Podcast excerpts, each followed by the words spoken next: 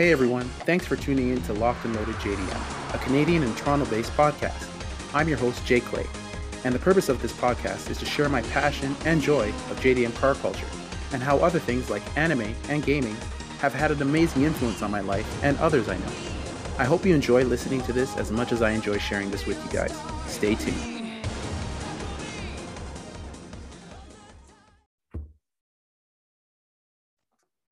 Hey everyone, welcome to another episode of Locked and Loaded JDM.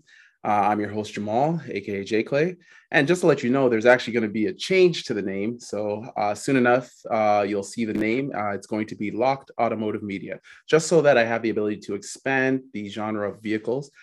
Personally, I still am a JDM enthusiast at heart, but I want to be able to give you and myself the ability to venture on to other vehicles other than just JDM, just because we're all car enthusiasts and we all enjoy it. But uh, today I have a special guest, goes by the uh, name C1 JDM, and he's a young car enthusiast. And I wanted to have him on the podcast today to give you guys an idea that there could be people as young as a teenager and people as old as your grandpa or anything like that that are genuine car enthusiast. So I just want to welcome you, C1 JDM, to the podcast. Thank you for uh, being here. Thank you for having me, man. It's an honor being here. Thanks. And uh, being on the podcast, my first podcast I've been on. So and I, am I'm I'm glad and honored that you were actually choose my podcast to be the first one.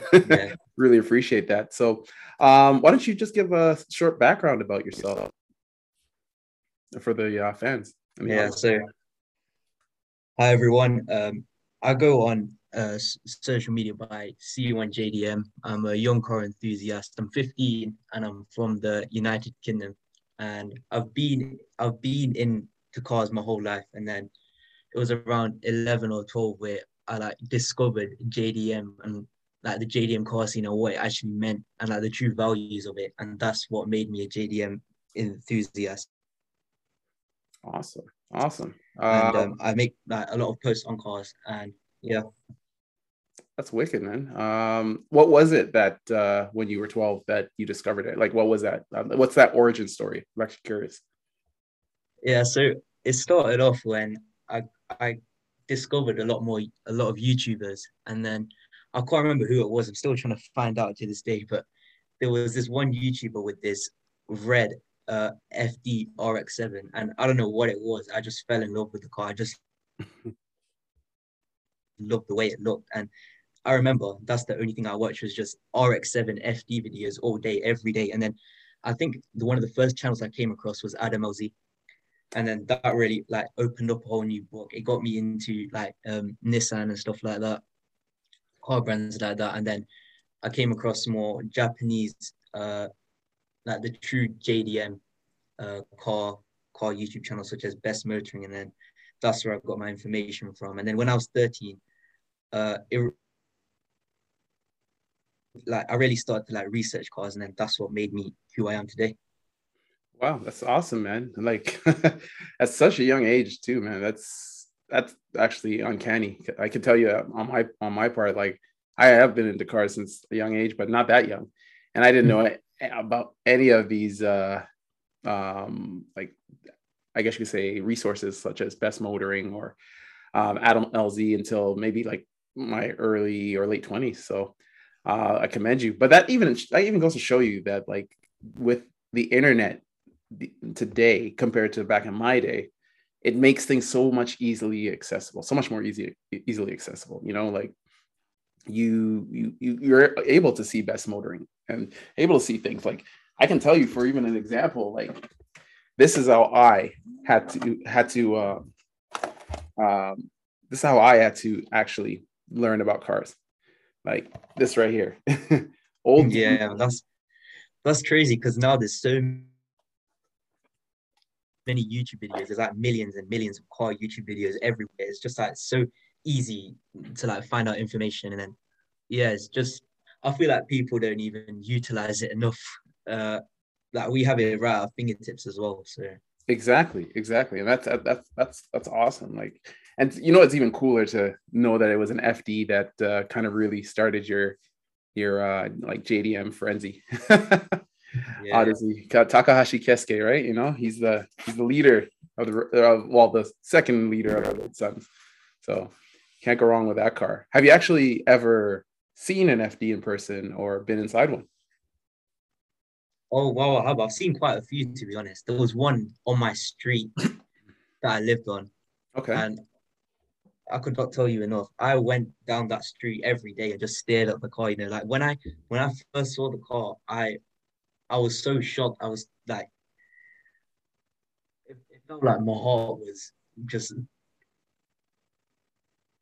beating out my chest when I saw it. I was like, this was the car that I was watching so many YouTube videos on, and then randomly I was just walking down the street, and then there's just one guy just has a white RX-7 with, I believe it was TEs. Um, they had that same kind of um, wheel design, and they were gold, and it was very low to the ground, and it had a massive exhaust at the back. And then I was just in awe when I saw it. And then it was another one. I think it was it was quite quite far from me, but it was at one of the cleanest RX-7s I saw. It's completely stock. And yeah, it just made me appreciate the car more because I got to see it in person. And then it just, I don't have to explain it. It just like took everything to a new level. That's awesome, man. That is that's that's really cool. Like, and those are those are both that that, that was an FD, right? Not an FC. Because every time I'm not gonna lie, anytime I think of a white RX-7, I think of uh the yeah. FC. So it was FD, right? Yeah, it was an FD. Okay, awesome, awesome. Um, so you obviously have expanded your knowledge in regards to the vast array of JDM vehicles. Um, and you've obviously been doing this for the last what three, four years, right? Am I right? Yeah. Okay. Uh, what got you into, I guess you could say, expanding your knowledge of JDM vehicles? Because it's not only RX-7s you know about. I've seen you on Instagram, which I've been following pretty tenaciously, uh, post a lot of different vehicles. Which, mm-hmm. to be perfectly honest with you, a lot of people your age and not even and people even my age or older don't even know about some of the cars you've uh, like tenaciously pl- placed uh, a complete explanation of like almost Wikipedia like of the uh, vehicles and the backgrounds and the historical um, um, beginnings and, and and and how it expanded. So how, how did that come to pass? Um, it was it was more of when when I found out when I discovered bigger YouTube channels, they all had like their own their own, their own cars, and then I was I had, it was just it was just something like every time I saw a car and I didn't know what it is, I went to great lengths to find out what that car was. Even if I didn't know what brand it was, I would search videos and photos all day trying to find out what car it was. And then eventually I started to like n- like notice and like identify cars quicker. And then it was actually it was actually Albo that actually got me into cars like like uh, in depth because from him uh, I found out who Captain Bradford was. I'm sure you know who he is. Yeah. On Instagram, JDM Masters, and then the way they did things, it just inspired me a lot. I was like, I want to do something like that, but then kind of have my own twist on it because the like the younger generation that are around my age, they don't, they're not really like as like knowledgeable as in like certain on certain cars that I would like them to be. So I kind of created it to help people. My whole platform, yeah. No, that's awesome, man. Because you're right. Um, I could say the same thing. Uh, a lot of people who walk up to my car, they know my car, they know about the GTR, uh, but they don't know the the history of the car. They don't know the background. They know how, don't know how it came to be, and uh, that, that's why like I even um, I appreciate your page and the information you put out because thank you. It really shows that all these vehicles, all these I like to call them treasures that we are now able to enjoy, started from somewhere. So like when I when I hear people like, oh, I don't like that, it's too old. I'm like, well, buddy, like you have to appreciate where things began to understand and really appreciate where things are, you know? Yeah. So I I feel like you already grasped that concept, that concept at a very young age. So uh like honestly, kudos to you, man. That's awesome. And yeah, um Yeah, Al- Albo, eh, he's a great guy, and Captain Rapper is a good person too. Um, and their pages are very, very informative, and they're very unique, just like your page on IG. Uh, their channels are very unique, and I think that's uh, something we can appreciate because uh, you can tell, just like yourself and like m- myself as well, they're very passionate about their their interests, about cars, about sharing that that culture, right? That car culture. And uh, yeah, Albo, um, uh, which I'm sure everyone in the audience knows, is a longtime friend from back actually when I was your age. um, so we've known each other for quite a bit of time. Uh, when did when did you actually first discover uh, Stage? How old do you think you were? um, I think I was 13, maybe maybe 14. I think I was 13. Yeah, it was it was right around the time when he interviewed uh, Jun Fujinoki, the man who was like around initial D. I think that video was at two years old, two years old now. That's one of the first videos I saw, and it it that's is Albo's the reason why I'm as passionate about JDM cars as I am. I never knew. I knew Japan is where all these cars came from, but I never knew how like the the history and like, how rich, deeper the culture was in, in Japan than what it was in like the United States. Mm-hmm. And then when I saw like the whole Japanese lifestyle, it was it, it's just something that I like I that I had a I have a dream of like I'm lost. Yeah, I, I, I can I can words here, I can resonate. something that I want to experience myself, and then seeing Tokyo Drift.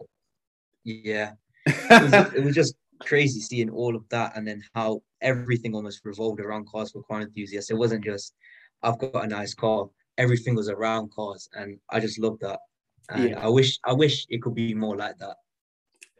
Um, and I'll, I'll I'll say this: like I I understand where you're coming from, living in North America, living in Canada. Um, there's a different vibe to our our car culture compared to Japan, and I'm sure there's even a different vibe to your car culture in the UK compared to Japan. Um, personally, I, I think I I might resonate, and you can tell me if you know you might find differently. I just felt there was a lot more respect, a lot more modesty when it came to the car culture of the of, of, in Japan compared here. Not to say that they don't have similarities everywhere. That there's there's different people, you know, different strokes for different folks. But um, there there there is just something about the car culture there that's that's very very appealing. Um, it feels like you can be you can personalize a car to your own preference, and that's okay. It, you don't feel so much judged, and I think that's one of the things that uh, um, you can tell with with the uh, car culture there. And I, I I have to say this, man. If you're that into car culture and that into J- Japan, because Japan is more than just cars, so you can see what you know, kind of their their their their culture, how it it fed into cars. It'd be very it's very interesting to see because I'm I myself studied things in Japanese culture that I noticed that kind of I guess you could say, for lack of a better phrase, bled into that uh, that community, the car community. So don't give up and get there, man. Get there as, as any way you can, because as you said, uh, you're a fan of Captain Bradford. He's he's from the UK as well, and he's there. So I'm sure you'll you could find a way to get yourself there as well and enjoy the lifestyle, cars, and, and culture as much as as much as he is. You know. Yeah, because we, we talk a lot about like UK car culture and then how he got into how he managed to like have the experience of going to Japan and then like living there mm. and then being one of the most well-known people in like the car community because we don't we don't know now because like Instagram is like still fairly new. It's it's not been around for like 10, 20 years. Captain Bradford is extremely well known, and then it's almost inspiring because he wasn't even like, born in Japan. He, he's not from Japan. He's he's from the UK, mm-hmm. and then like, the way he managed to like go up all them levels, and then now having his own platform, JDM Masters, is just like inspiring and and uh, is that almost relatable as well because we're both from the same country, and my I in the future might have the chance to do what he's doing right now. Oh, definitely, man. I don't don't uh, sell yourself short. You definitely do, and you you're on the right track, the right track to getting there. Because, um, as I said, you're at you're you're at a very young age, and you have a wealth of knowledge, and are continually improving and learning. You'll definitely get there, man. Just don't don't give up. That's what I would say. uh, on my part. Don't give up, get there. Because I even had the chance of doing exactly what Albo did. Albo did uh, basically what I was looking to do, which was go into the Japanese English teaching program, go to Japan and enjoy Japan while teaching English, having a job. And unfortunately, it didn't work out for me in that case. I'm still fortunate in where I live and everything I've gotten to at this point, and especially even owning the cars I have. But um, that would have been an experience. But I'm still going to get to Japan, so I have not given that up. As soon as I was actually supposed to go last year, uh, but unfortunately, COVID did, COVID did happen exactly. So uh, it kind of put those plans on a halt. But I'm still I'm still optimistic, I think you should still be optimistic too. So you'll definitely be able to do that. Um, uh, my next question is, uh, what car, if any of them, uh, and obviously it seems to be JDM that uh, pulls more towards you, are you wanting to own and, and planning to to to eventually obtain? Like the one number one car, that is it the RX-7 or is it something else?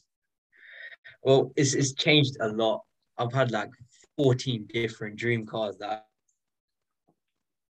I've been like dead set on like, yes, I want this car. And then just the next week it changes as soon as I discover a new car. But definitely now the the NSX NA1 is definitely on the top of my list. The the Type R variant with the pop-up headlights. It was the first generation. Really? Yeah. Okay. Okay. That then honestly that that's an awesome car. Have you seen those in person as well? I've never seen an NSX an NSX in person. No. I really want to because I feel like I appreciate it is it's a it's a really nice design and like the attention to detail on the yeah. It is it is like like honestly i think you would uh you'd find it awesome. I'm actually trying to pull up one because um yesterday i was at uh what do you call it? Um a uh, an event for um it's called driven it was uh, it's a national event here in Canada, and I can tell you there was at least ten NSXs there. So you would have uh, you would have uh, blown your blown oh, your crazy. It was it was it was it was crazy. It was literally it was I don't even I I still don't even know how to like really kind of describe everything. Like it was, and and one of the guys that I was actually with, um, he actually had um, uh, an NSX. I'm actually gonna let me just see if I can pull that up really quickly. Um, here we go. Okay, I'm gonna share my screen so you can see. Okay. Uh, let's see here. There we go. So you can see my screen, right? Yeah. Okay. So I think, let's see if you can see it here. There it is. oh, wow. That,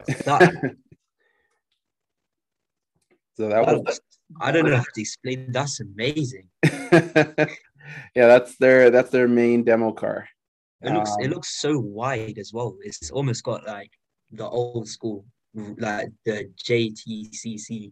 Don't quote me on this because I'm not really sure about the difference between all these like Japanese racing series, but it almost looks like a GT car, like the flares and the body kit and stuff like that. Yeah, man. It, it and, and it has it has the TEs that you you actually mentioned too. has TEs. Uh, everyone was taking pictures of it, as you can see and that, and also you could see the setting of where it was because it was in an underground. It was not underground, sorry, a parkade outside parkade, where the the two levels at the top, uh, the top level and the bottom level below that, they had like cars everywhere. So it was like a Tokyo Drift kind of thing. You would have, you would you would have. Uh, I don't think you would have wanted to leave. yeah, man. It, it, it was it was it was quite something. And then um, like I don't know the way this car is, I I can understand why you like it so much. Like it just has a a different kind of vibe. Um, it's like an it's like an old school Japanese car that's been like resto modded. You know, it's got it's almost like got like a modern twist to it, like all the, the lines and edges and like the carbon fiber diffuser and the wheels and stuff. Oh yeah, even the the wheels that you were talking about, the TEs right here, they're man. definitely want a pair of those. They are like they. It's they super common. Like they're, they're almost they're on like most cars now. Yeah, yeah, and I actually had a conversation with um, the uh, owner of this company, Kodawari Collective, in regards to that, and uh, he still says even they, though a lot of people have them, still get them if you really want them. Like everyone's unique is uh, build is really unique, and that you should definitely you know um, build the car to how your specifications and not worry about others. So even if it is common man or if you want something that you know is more even unique to you still go for it no matter what because everyone buys rims right? You'll see them all the time. You'll see the rims that you have at some point. But yeah that, okay so the nsx nsx is i so what do you think about the new nsx then uh, if you like the uh the old one? Um th- the thing is i never even knew the new nsx even existed you know until like 2019. I never even knew it was out because I'm sure it was. Was it first really like produced in 2016? Was it? I can't even remember. I mean, I don't know myself. It was around 2016, I think. 2016. Okay, that, has been out. Yeah. It's been around for a few years then. Yeah. Um, because I actually I had it because I had a Civic before, and uh, when I returned my Civic, actually it was last year. Last year I returned my Civic, and I I um saw the NSX in person, like for the actually maybe it the first time. You're right. You're right. The auto show is in 2016 that I went. I saw the NSX for the first time, and then seeing it in person go inside one was uh, 2020. So yeah, you like the interior? Do you what, what do you what, what do you like or what do you dislike about it? Well, uh, I'm gonna be honest here the new NSX, the 2016, and I think it's the 2021. It's uh, I think it's 2016 to 2020 or 2016 to 2021. Um, I like the rear end. It kind of resembles the NSX, but is is mostly on the looks. You know, uh, it's not really. It doesn't seem appealing to me. It doesn't have like that kind of uniqueness the the NSX side because the NSX is kind of like got a like a weird body styling, if you know what I mean. Like it doesn't really look like many sports cars or supercars, but this one just looks like any generic Ferrari that or Lamborghini would see to me. It doesn't really stand out to me like the NSX did when I first saw it. Yeah, well, but, and I agree with that. The the the old one was uh, deemed or termed uh, the Japanese Ferrari, right? Yeah. So yeah, um, but the new the new new NSX, I think it's 2022 onwards, they they completely changed the whole front end and it looks a lot better now. It's got like sharper headlights, like a sharper front bumper, and that's like one of the best looking new cars I've seen from the pictures I've seen. If you go into Honda's uh, Instagram, you you'll see it there. It's like a red NSX. Yeah, actually, I'm gonna take a look. I don't. I've I haven't seen too many. I I mainly watch, uh, which I'm sure you watch because it's a it's a UK based uh, channel, Carwow. And oh um, yeah, yeah oh, I see them take out the NSX and I watch them take it out compared to the GTR because I'm a GTR fan, diehard. um, and yeah, uh, I they they were very adamant about how nice the NSX drove. There were other things that they weren't so happy about in terms of like the vents, some of the vents not being real vents and stuff like that, and yeah. and the exhaust not having a very um I don't know. Uh, I guess you could say a sound that was very unique and and it drowned. It, it, made, it kind of made you really want to drive the car but they said the car just yeah. drove overall well so I so I so I'm guessing then if you still had the uh the options to one or the other you'd go with the older NSX oh definitely definitely. Okay well just to let you know uh, and uh I don't know if you knew this as well I'm sure you did because you've done a lot of research um I actually met uh, three NSXs about a couple of weeks ago, and I didn't know here because uh, here we don't have Honda as the NSX um, show, uh, car for sale, the Acura NSX here, and uh, they actually had a factory, well, aftermarket, but still came as a, an option from the factory um, to supercharge your NSX from the dealer. I never actually knew that. Yeah. I don't I don't think Honda did that. It might have only been the American. Yeah. Acura, Acura, yeah. I think they only did that. And um, it was funny that yesterday, uh, beside my car, uh, there was a another car that um, an NSX. I think it was a like the I think it was, was it the Type R. I can't remember which one it was. It was yellow, and it had a supercharger in it and a turbocharger. Had both. Wait, how does that work? Uh, Is it like I one supercharger truck the place of I think it could they some way in terms of connecting with the manifolds and and something it, it could work. I've seen crazier things, but it could work. But it was it uh, it was unique to say the least. Yeah, that's another thing I like about like modern technology is like we could do all these things that 20, 30 years ago they didn't even think was possible, you know, like uh, I'm not I'm not really like um, familiar, but I think Link ECU is like one of is is it took past like a whole new level because it was so easy to like completely change the characteristics of like the way the car drives and then all the technology that we have being able to put a supercharger and a turbo on the same car and then have it like managing to do all these things is definitely down to like modern technology. So in a way, modern technology has definitely helped the way cars have uh, been modified and stuff. For sure, having different engine management systems is definitely the case. I even have one right here. I actually have a uh, Haltech because I'm installing a Haltech in my in my Skyline. So it definitely helps things in terms of tuning compared to back in the day. So I actually was thinking about getting Link. I'm still very nice. I might still get it with the Haltech. um, so another thing uh, I want to ask is, um, in terms of the cars you had, like you you've looked at, uh, what intrigues you when it comes to like driving platforms? Like, are you you say you like the NSX, which is cool, but and I I, I think that tells me that you like the rear wheel drive platform and uh, midship. Does that go through all the cars that you kind of primarily like in terms of like um, rear wheel drive, or do you like all wheel drive based on what you've heard and and, and seen? Like, and and in terms of um, also an additional question to that, do you prefer things that are heavily modified or things that are closer to stock? Yeah, well, um, for the first question, uh, it, I, for me, it always used to be rear wheel drive because I think one of the main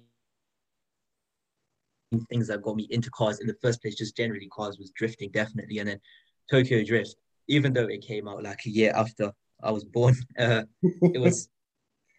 I've watched the movie so many times, and uh, drifting was definitely like one of the things that appealed to me. And then having everything so flashy and uh, like everything stand out on each car definitely appealed to me when I was younger. And then, but to be honest, now Honda's my favorite brand of all time. Honda, Honda guy, Honda fanboy, then, eh? Definitely Honda. And then the yeah, the EK9 Type R uh, is one of my dream cars as well. So I'll have to go for front wheel drive. Front wheel drive would definitely be my top choice. Uh,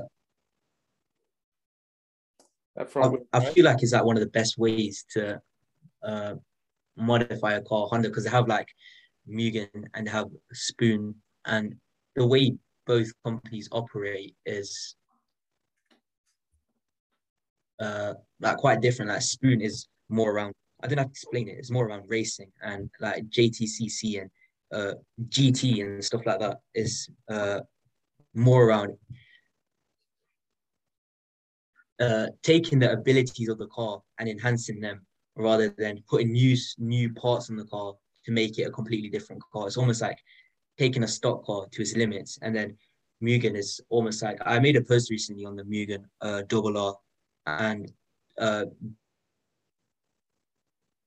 they completely changed the car. And even it's an FD2 Type R, the Mugen double R is going for like over a hundred grand now. So I think front wheel drive is like my all-time favorite. Okay, Uh, front wheel drive. Uh, so, um, actually, that's a good. That actually, uh, before you answer the other question, um, stock versus modified. What? Uh, how old do you have to be to get a license in, in the UK? I'm actually curious. Um, I think it's uh, 16. 16 to get your uh, provisional license, which is like if you you take lessons, if you're all right in driving, you can. Hmm. Uh, I'm not really sure how it works, but if you're supervised by somebody, I think you can drive legally on the roads. But I think you have to be 16 or 18, one of the ages, to get like a full license uh, in the UK, and it's quite hard because most people fail like multiple times before they actually get it. Oh, really? Actual, yeah. Oh, didn't know that. The laws are so strict down here, you know, like it's it's almost crazy. Like it's almost like they don't want you to drive because of how hard it is. that's crazy. Well, you know what? I guess that's something you might share with Japan a little bit because uh, I think Japan, and I don't know if you guys have the same kind of licensing system, but Japan takes it a step further. I, am pretty sure you already know this that they actually have you uh, an auto transmission license and a manual transmission license. Last time I checked, yeah, yeah, we we have that as well. You have that as well. So, yeah, so that that that's actually crazy for me. Yeah, I, that's I one of that's one of my greatest fears.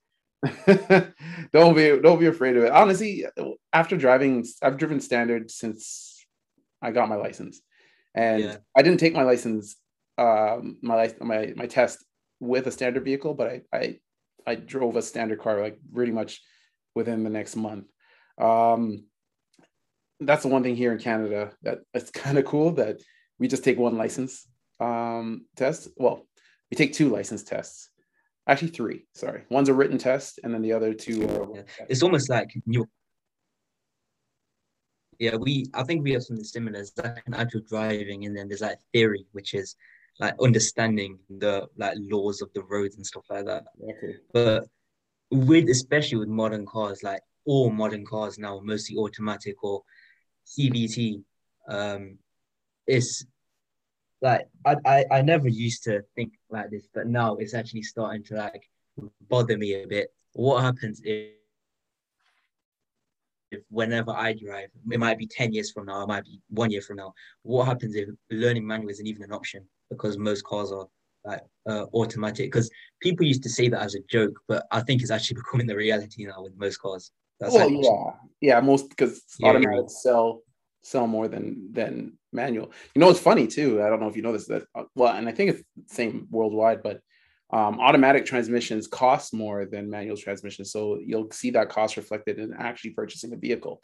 So here it's generally about two, 1500 $2,500 uh, dollars Canadian that uh, there's a difference in uh, between an automatic vehicle and a manual vehicle. The manual vehicles are cheaper. So, uh, but yeah, you're right. Most most of the uh, manuals are being phased out. Like even uh, that was why even there's a, such a craze for the 400Z because it's still a um, authentic sports car, rear wheel front engine, rear wheel drive, which offered with a um, a six speed manual transmission. I was I was actually surprised that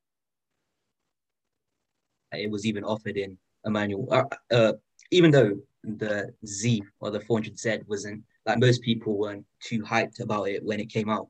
I think like that's one of the things uh, Nissan actually listened. Was like they listened to what people wanted. They knew uh, people wanted manual and they offered manual. Like for the GTR, for example, that never came in manual to my knowledge. Nope. And I feel, I feel like that's one of the major drawbacks of the car. I feel like if it came in a manual option, it would have so many more people would have bought the car. So many more people would have enjoyed like the abilities of the car without having to not fully enjoy it because it's almost like you're just controlling the gas. You're not even like the car controls you rather than you're controlling the car. It almost feels like with automatic. No, you're you're you're absolutely right. Um, I don't know if it actually would have sold as much, but I, I think I think actually to be honest with you. And uh, and this is me just speaking as a GTR fanboy, um, Nissan fanboy I heard as well. I, I think I understood from a business perspective why they sold it in automatic.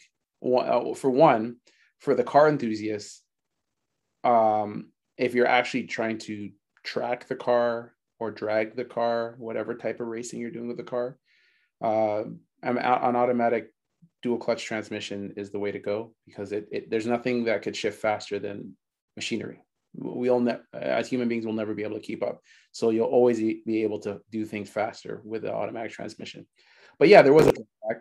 um, for the, the the enthusiast that likes that visceral feeling. And even when I was actually um, looking for my GTR, uh, I actually kind of gave in to getting an R35 at some point before I actually found my my R32 uh, because one it's just hard to find them at a decent price.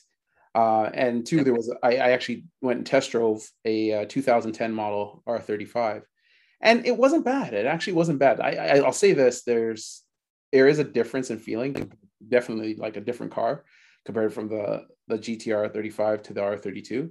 The R32 just feels everything's more manual, more analog. The 35, if it can put down power. I'm not, I'm not hating on that. No, no, no, no. I, I wouldn't say that you do. I'm just saying that it, it's just a different car, and it just. It's, it's, to be honest, is one of my favorite new cars. That's how, even though it's like outdated and old, uh, to most people. It's as almost as old as me now. but, uh, yeah, well, actually, a little older. so it's yeah, it's like one of those cars with it. Yeah, they yeah. have like so many variants of the same car. It's almost like there's a car for everyone. You know, like when I first heard about the GTR, I didn't like the way it looked. It just looked a bit strange to me. Like as a little kid, I didn't, I didn't appreciate the car enough. I didn't know what the GTR was, and just by the looks, I didn't like the car. But then since I've like started my page and I just learned more about the car, like especially on my recent post uh, about the two new GTRs, the two special editions that were unveiled five days ago now. Uh, I, th- I feel like the I don't know if you've seen it. It's the 2022 uh, Nissan Nismo. It's stealth gray. Uh, no, I haven't seen it. I haven't seen. It. I oh no, I saw your I saw your post. Sorry, yes, yes, yes, yes, yes. Yeah. Uh, and the T spec, the that post. Yeah, I saw that post. Yeah.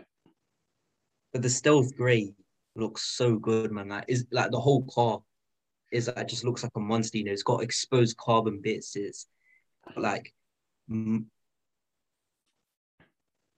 oh, a, an almost illegal looking front bumper from what I can see, and it's almost like Nissan went to went to like uh great lengths to like design the car and then just to see all the functional all the functional uh bits of the car like the carbon. Is it's like this are going back to their roots you know? Yeah. Because i feel like they got kind of, they got kind of lost with the gtr in my opinion. Uh, yeah uh, I, sure. I think all like you're right. Nissan it feels like like they're they uh they didn't they weren't true to their like sports car nature, I guess you could say, as uh, they were in the past. But I, will say this: a lot of a lot of the companies aren't the same, and it's attributed to the fact that all these cars that we love, that old '90s, early 2000s JDM cars, they were built during the boom of of Japan, right in the in the late '80s, '90s, and where there was uh they, they had the money to invest into the, the bubble economy. Yeah, the bubble economy. So that's that's that's the biggest the biggest difference now. It's all about giving a good business proposal to to bring back cars. But I'm sure you're happy that that uh, they're bringing back the the Integra uh, as well. And um, there's rumor that they they might bring back the S2K. I don't know. Yeah. Uh, but we'll, we'll see. But yeah, I'm, I'm, Man, I got a whole plan in the future. Like you know how people want all the cars from the 90s everybody would want these cars. As soon as they're cheap, I'm grabbing all of them. You know, selling. Do it, man. Hey, maybe you might. Future, I'm gonna be rich. You know, that's my plan. hey, man, that's a good future. that's a, definitely a good future. Hey, maybe you might be uh, um, able to like take over the or build your own shop like uh, Harlow, Harlow, Japan. And yeah. Uh, so maybe you can do something like that. that's one. That's one of my dreams. Actually, is is that top secret. You know, yeah, having having like my own com- like brand or company that like has like, a lot of reputation and a lot of respect amongst like car enthusiasts. But then instead of only focusing on old Japanese like cars from the 90s and 80s, it's more like modern cars and like developing new technology. That's one of my dreams, you know, to like bring a lot more to uh the aftermarket JDM like community than what's already out. Like like top secret I want to be on that almost at the same level as them. You know, they're like legendary in my opinion. Hey man, start now. You're starting now with the the the, the theory behind it. Get your license as soon as you can, and start doing other things like in regards to uh, automotive industry. just get just immerse yourself into your passion and you'll get there man um that and I, I honestly as i said i commend you for even just starting this at such a young age so again as uh, i did pose a question what what uh do you usually prefer to see stock or like OEM look or modified? Um, heavily modified. that would probably be better. I I prefer both, but for heavily modified, it's almost like what's what's your intention or like purpose of the car. If you if you almost uh, I'll give you an example of the GTR or um yeah we'll stick with the GTR. Uh, a lot of people now is is really common to wide body them and yeah. stance them or and like, especially with like old Hondas, most people do it now. Uh, like stance them. It's almost like you're heavily modifying a car and putting dumping loads of money to this car to take the driving ability away from it. It's almost like you're you're you're dumping money into something. Mm-hmm. No, that I, is I, never going to give you any enjoyment back. You know because I, I respect people's opinion, but in my opinion, if you take the drivability away from a car, uh, you, you are ruining it in my in my view. But then, uh, I prefer I prefer um, most of the time I prefer where cars are like close to like stock spec or let's say if a car is heavily modified, I prefer if it's almost like a, a brand that's like uh, that is built around the company like you have Spoon is built around is built around Honda, and like Top Secret is mainly built around uh, Nissan and Toyota, and uh, that's what I would prefer because I feel like if you the more knowledge you have behind a certain brand of cars, it's almost like you're gonna get more quality for what you're what you're getting in a way. Okay, so you so I'm so you have respect for both, but yeah, OEM plus is the way is the way that you kind of prefer. Uh, but yeah, but at the same time, if you're building it for a purpose, it's to be like a, mm-hmm. a heavy modified track car, then you can understand it, is what you're saying, right? And it, and it depends on the car as well. So if it's like an EK9 type or an NSX type or mm, Honda have already done their job in making the car what it needs to, you know, like it's almost like you should enjoy the car the way it is. But then let's say if you have an, an EK4 or something and you want to have it on the same level as like a Type R then yeah, modifying should be the way for you for like. Uh, yeah, I, I hear that. I hear that, and I think that's a Honda fanboy as yeah. well. You're just like, I don't want you to destroy it. I want you to keep it yeah. the way it is. no, I hear. I hear. I that. feel like the only reason I became such a Honda fanboy is because I felt sorry for all the Hondas that were ruined across the world. You know, so almost made me feel sympathy for them. Oh, I feel the same way, man. Because uh, the 240s, the the S13, um, world, the S chassis world, has been the same way. Like you can't find S chassis the way it used to be, and and the prices for them now are crazy. Yeah. Like even though, yeah, coming from the UK, when you when it's almost funny because people from like the uh America, they're like, oh, this S14 is like seven grand. That's way too expensive for an uh, an well, S14. But over here for like 13, 14 grand for stock. And like it's more like modified cars. I've seen one go for over 75,000 pounds. That's insane. That's insane. And the cool it's thing about yours, uh, all uh, these cars that were released in. Did you, did you, can I ask you a question actually? Um, did you guys, do you know if they sold S14s and S13s from Nissan directly in, in England? Yeah. Um, there's an Instagram account called uh, I think it's JDM England or JDM of England. That's his actual recent post. Uh, they did in fact release them. It was very very limited, and okay. they weren't really called the S13s and S14s uh, because like the production numbers were so limited for both cars.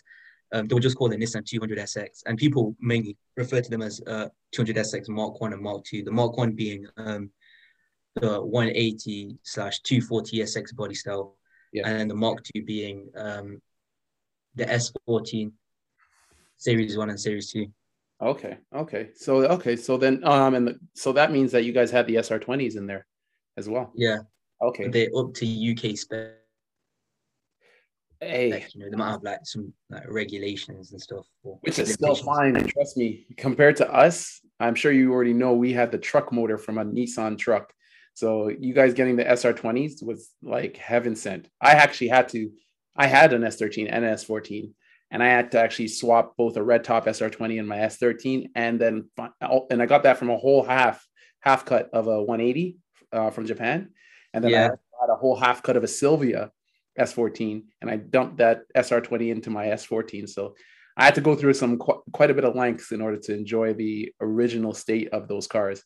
So you guys are quite lucky. But given the fact that also you only said you said they, they had limited production numbers, it's kind of sucks because that means that people aren't selling them then, or at least selling them at a reasonable price. the, the the good thing is the only the only um cars the only S or the 200 SX that I've seen for sale are mainly stock like completely stock nothing changed and are very very low mileage That's wicked. so if,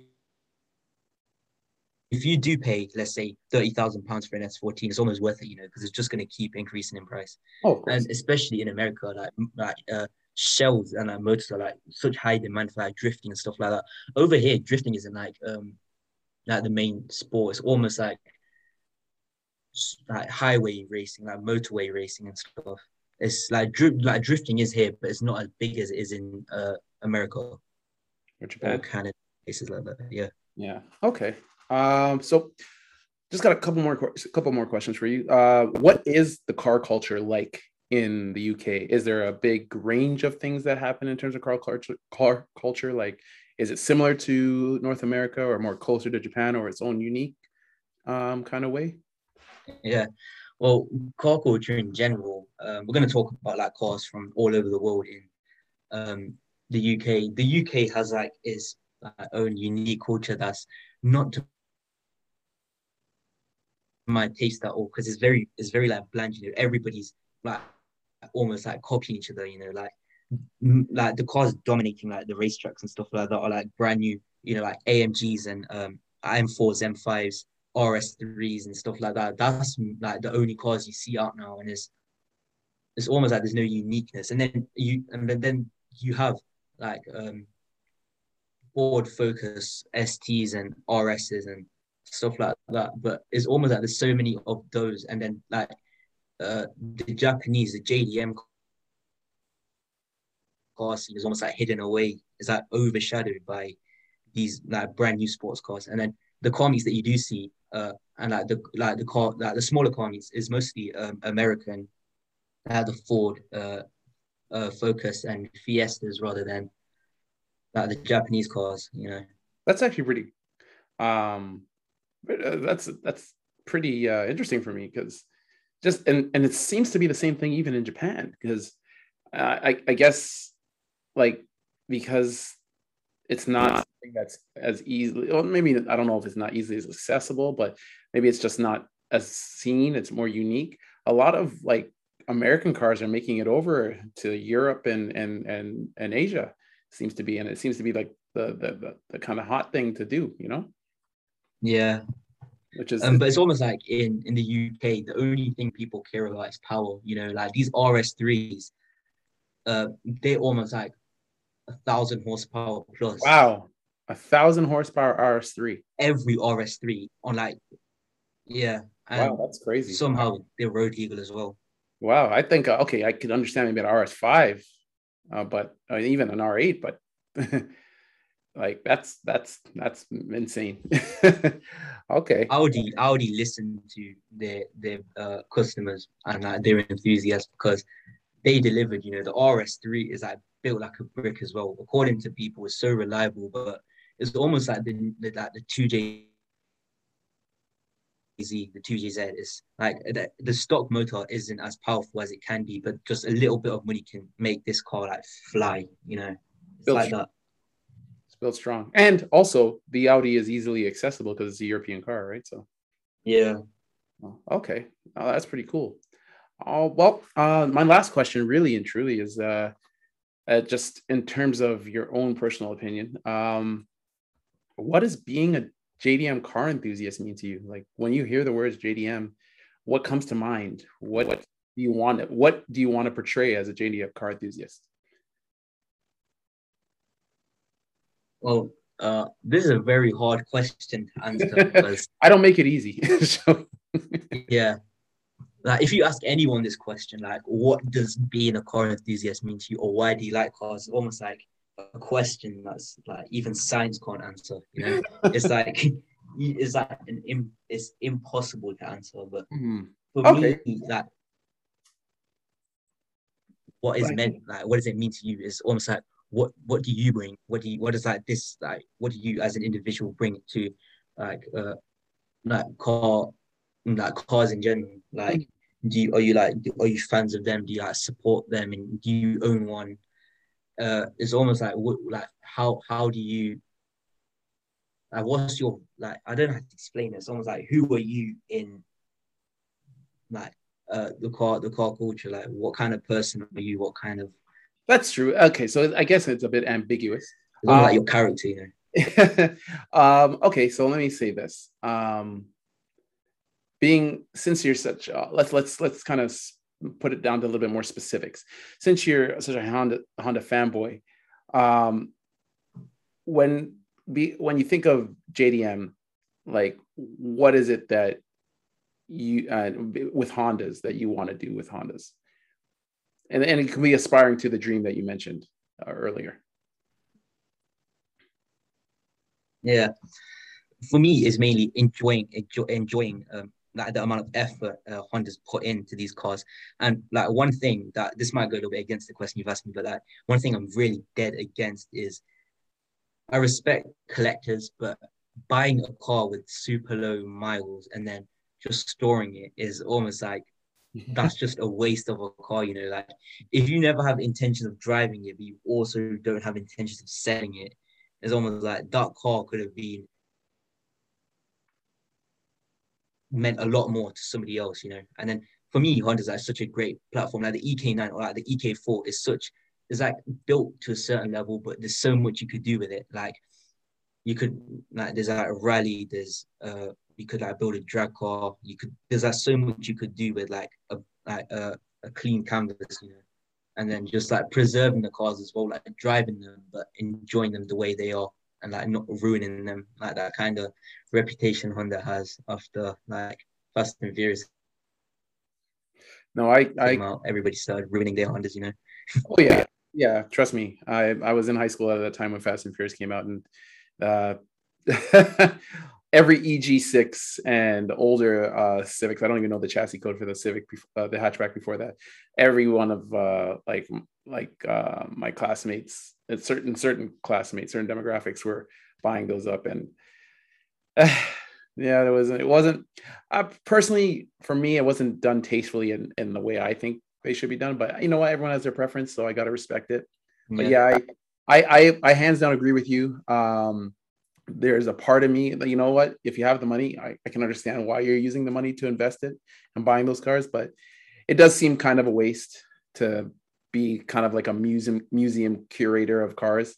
I, but at the same time you also want to do you also do appreciate the ones that are are kind of storing the cars and they're like putting them in for example like uh, like a shop that you can go get your car worked on and then look through a museum of like cars from like the old Z to the new Zs. So there's there is certain ways. Yeah, uh, that that I appreciate, but is when like uh, collectors keep a car and they they don't have any intention of driving it or selling it. They just put it under a cover in like a garage somewhere, and you never ever see it again.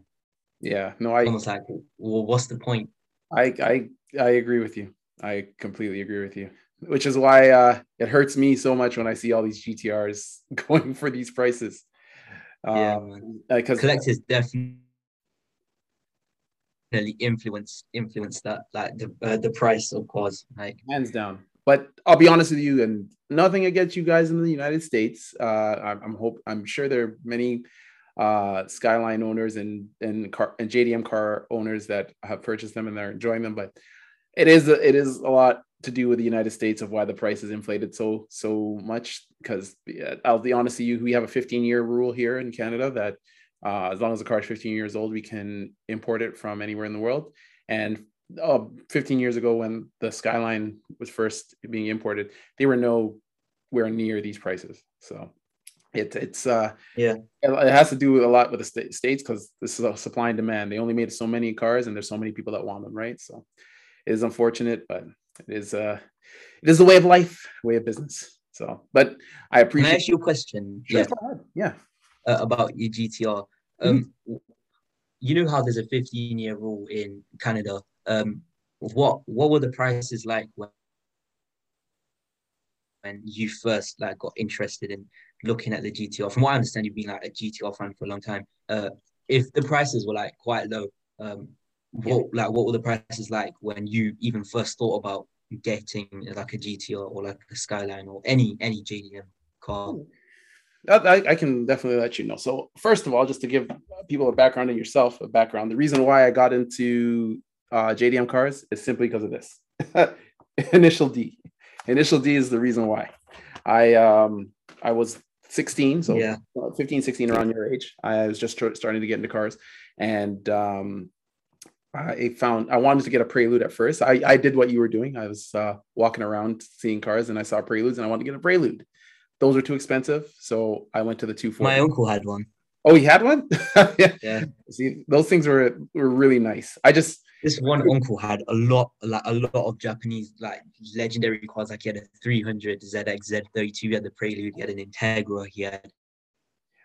So that's maybe your JD uh, enthusiasm. He had a 350. oh, yeah, definitely. He's he's like that. That's like the first taste of cars that I got, and then uh, my other uncle. Uh, funny story was, I think I was eight years old or seven maybe. Uh, I was the PS4 had just come out, you know, and we pre-ordered it. Um, and we were meant to get it on the day it came, and it came. It was released in November, and I got it April the next year. That's when oh. it came. And in that,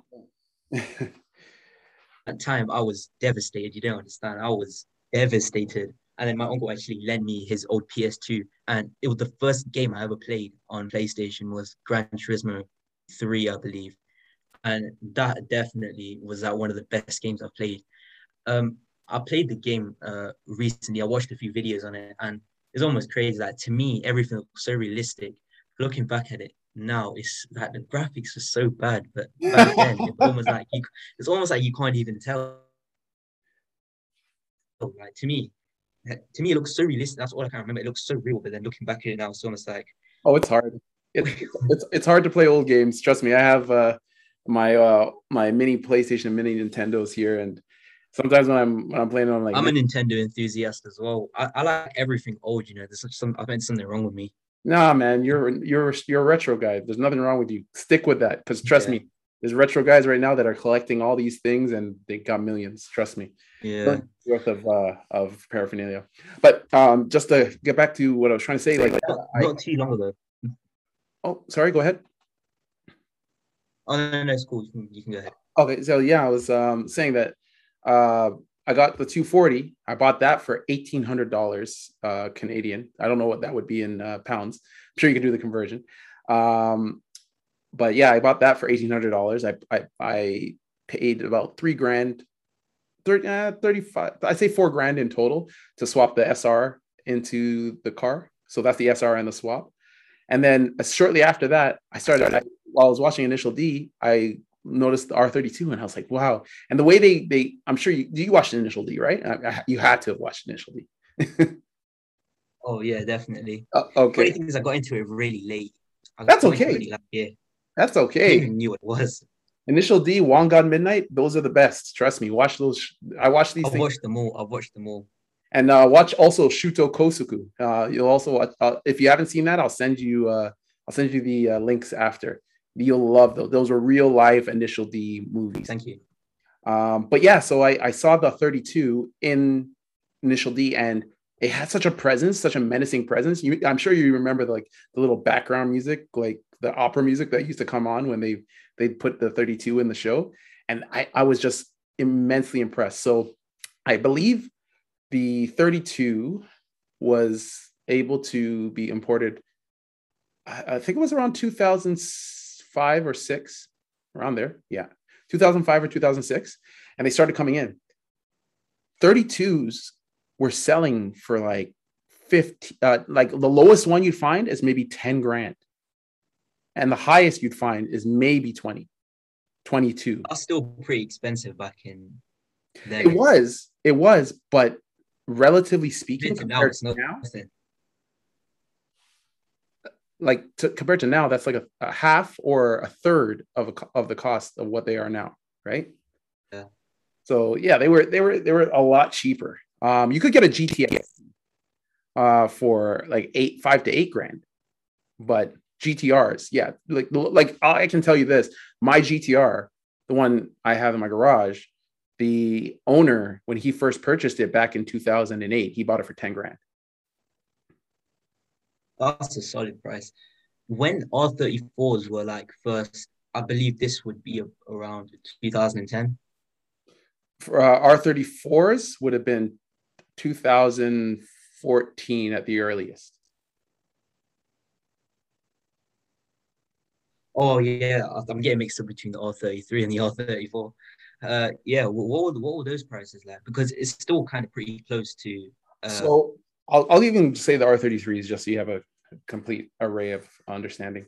So the 33s, um, I'll, I'll- I'll- back, so 33s would have been 2000. Yeah, it would have been around 2009, 10, right?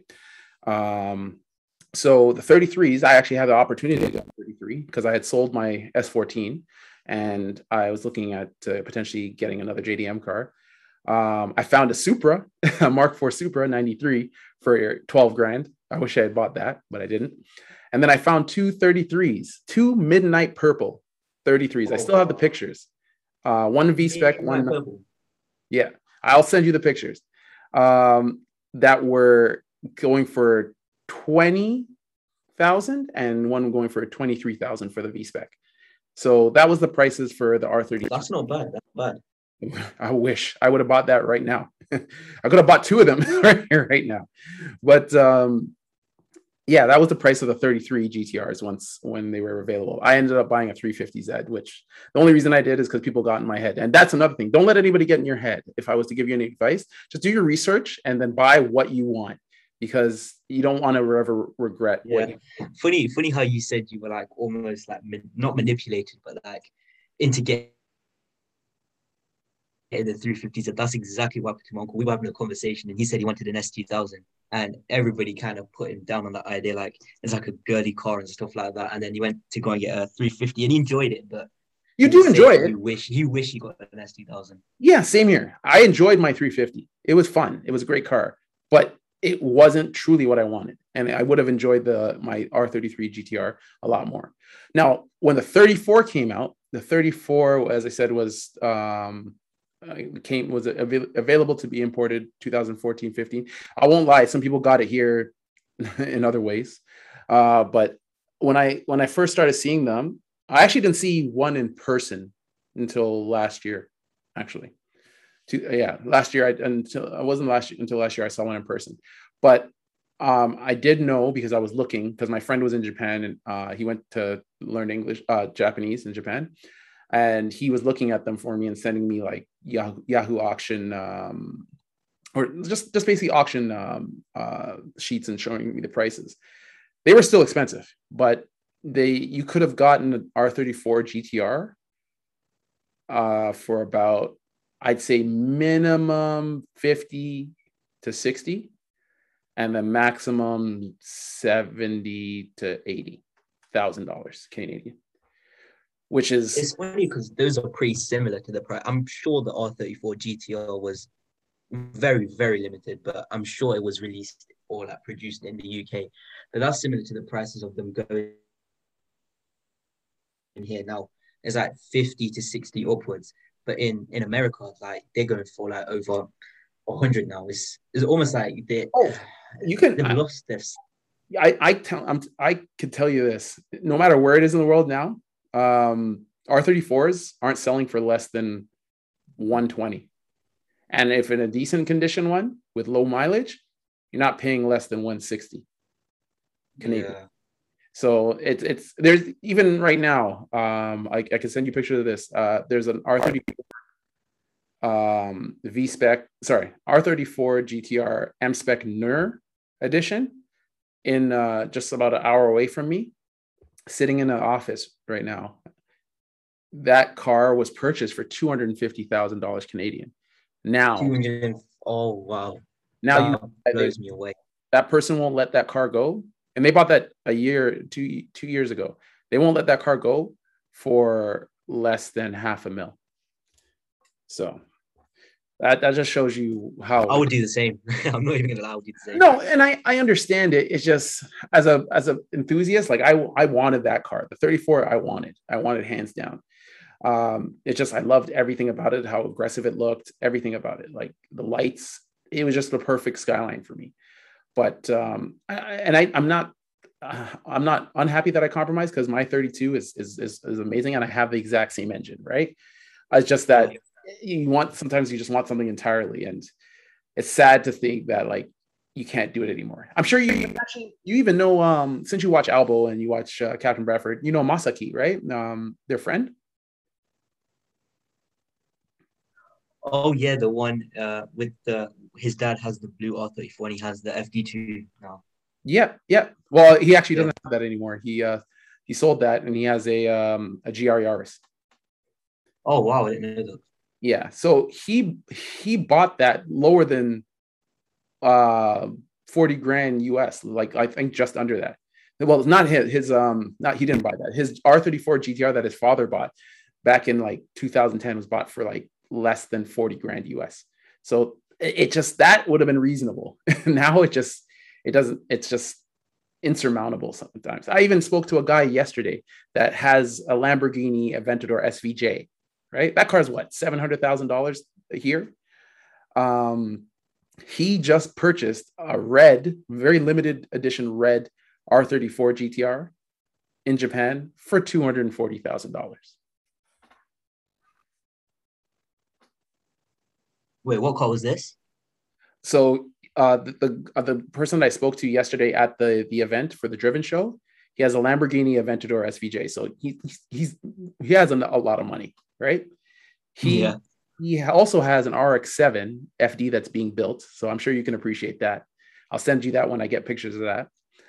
And he just recently purchased an R34 GTR. I'm pretty sure it's a V spec and a limited red color. I didn't even know it was available for two hundred and forty thousand dollars Canadian. Two hundred and forty thousand dollars.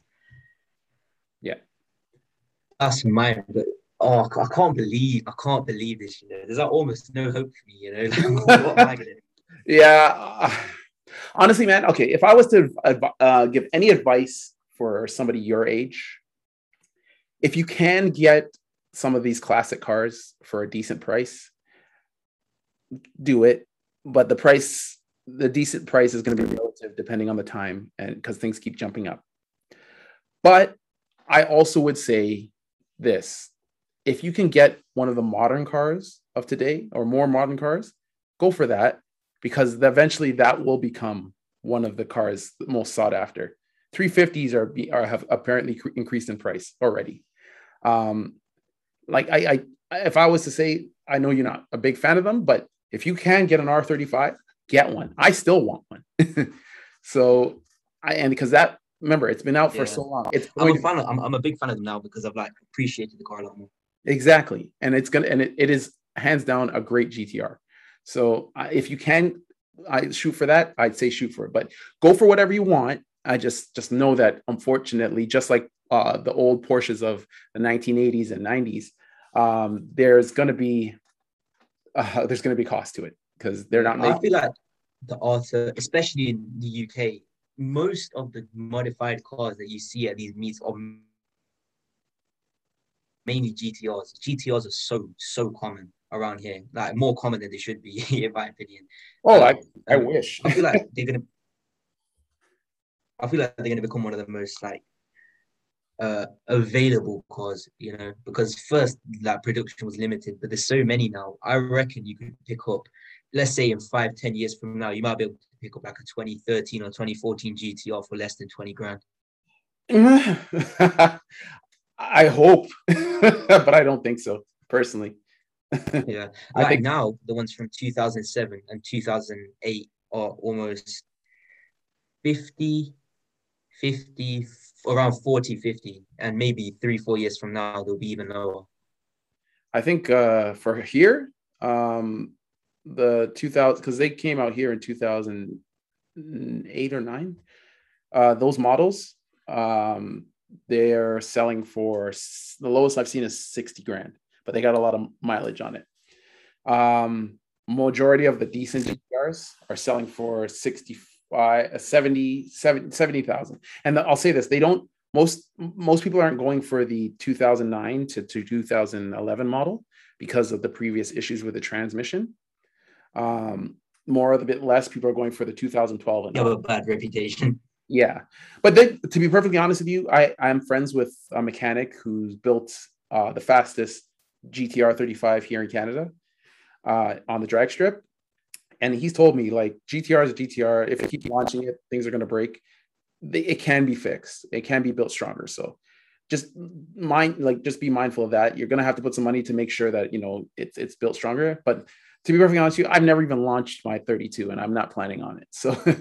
um, just enjoy the car with some spirited drives every now and then and you, you have fun take it to the track enjoy it just make sure that you're doing the preventative maintenance that you can and putting any preventative modifications in case you are pushing the car a little harder than normal and you'll enjoy a car so as i said i, I would recommend going for like yeah. uh talk, talking to you say again I was uh, like talking to people like you and like other car enthusiasts about uh, like the future. Like it almost makes me appreciate it more. You know, when that time comes around with me like buying a car, thinking about there's so many options that I could get. It just it just doesn't have to be Japanese. It could be any car, but like there's so many great cars that are still out there that are underrated that people never really appreciated, but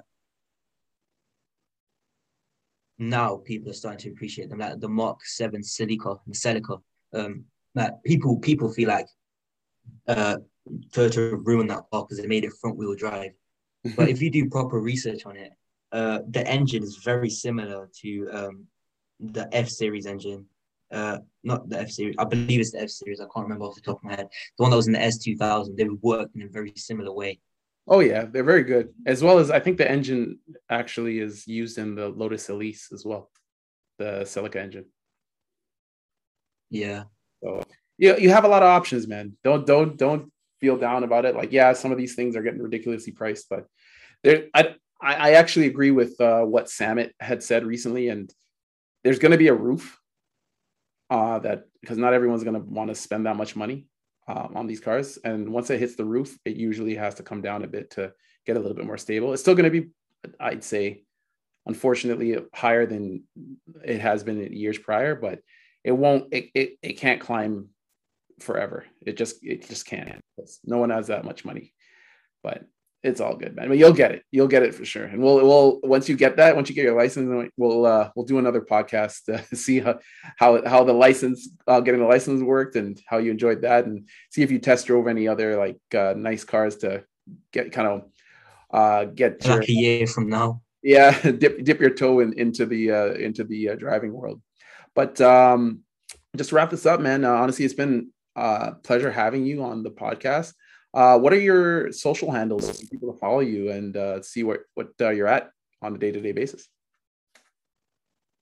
Um, first of all, thank you for having me. It's like an honor being here. Like it's like a very uh, it's like a milestone almost being on a podcast. You know, it's like it's almost like being on TV for me. Like, um, my Instagram is c1jdm and my second account is Club Motoring Official, um, and I post uh, mainly Japanese car stuff on both accounts, and I'm also like starting a YouTube channel very soon, which I'm working on, but um, it's gonna be hard work, but I'm up for it, you know. So yeah, thank you. Oh, it's my pleasure, man, and I honestly I look forward to uh, seeing all the content that you post and trust me I, i'm just like you i'm starting out to be a content creator just you know sharing our passions let's let's do it together let's uh, like make the car enthusiast world a better place in terms of you know spreading positivity and enjoyment of of cars of all kinds where no matter where they're built or manufactured All right. Hundred percent. For sure. I've seen you teach years. You know, I'm wait. I'm waiting for more. Um, oh, don't worry. I've I've got I, I'll be actually after this um, finishing the edit on uh, the video with uh, a podcast with Albo, so you'll you can enjoy that. All right. yeah. Okay. Well, thanks again, and uh, thank you everyone for listening to another episode of Locked and Loaded JDM. Stay tuned for uh, more. I'll be uh, interviewing some more uh, interesting and unique people around the world. Uh, so stay tuned. Thanks again. Take care.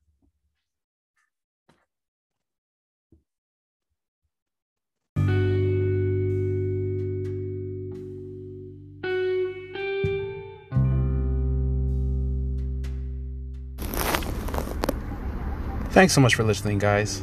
Uh, and if you have any suggestions of any kind of content that you'd like to hear, please reach out to me via Instagram at locked and loaded JDM.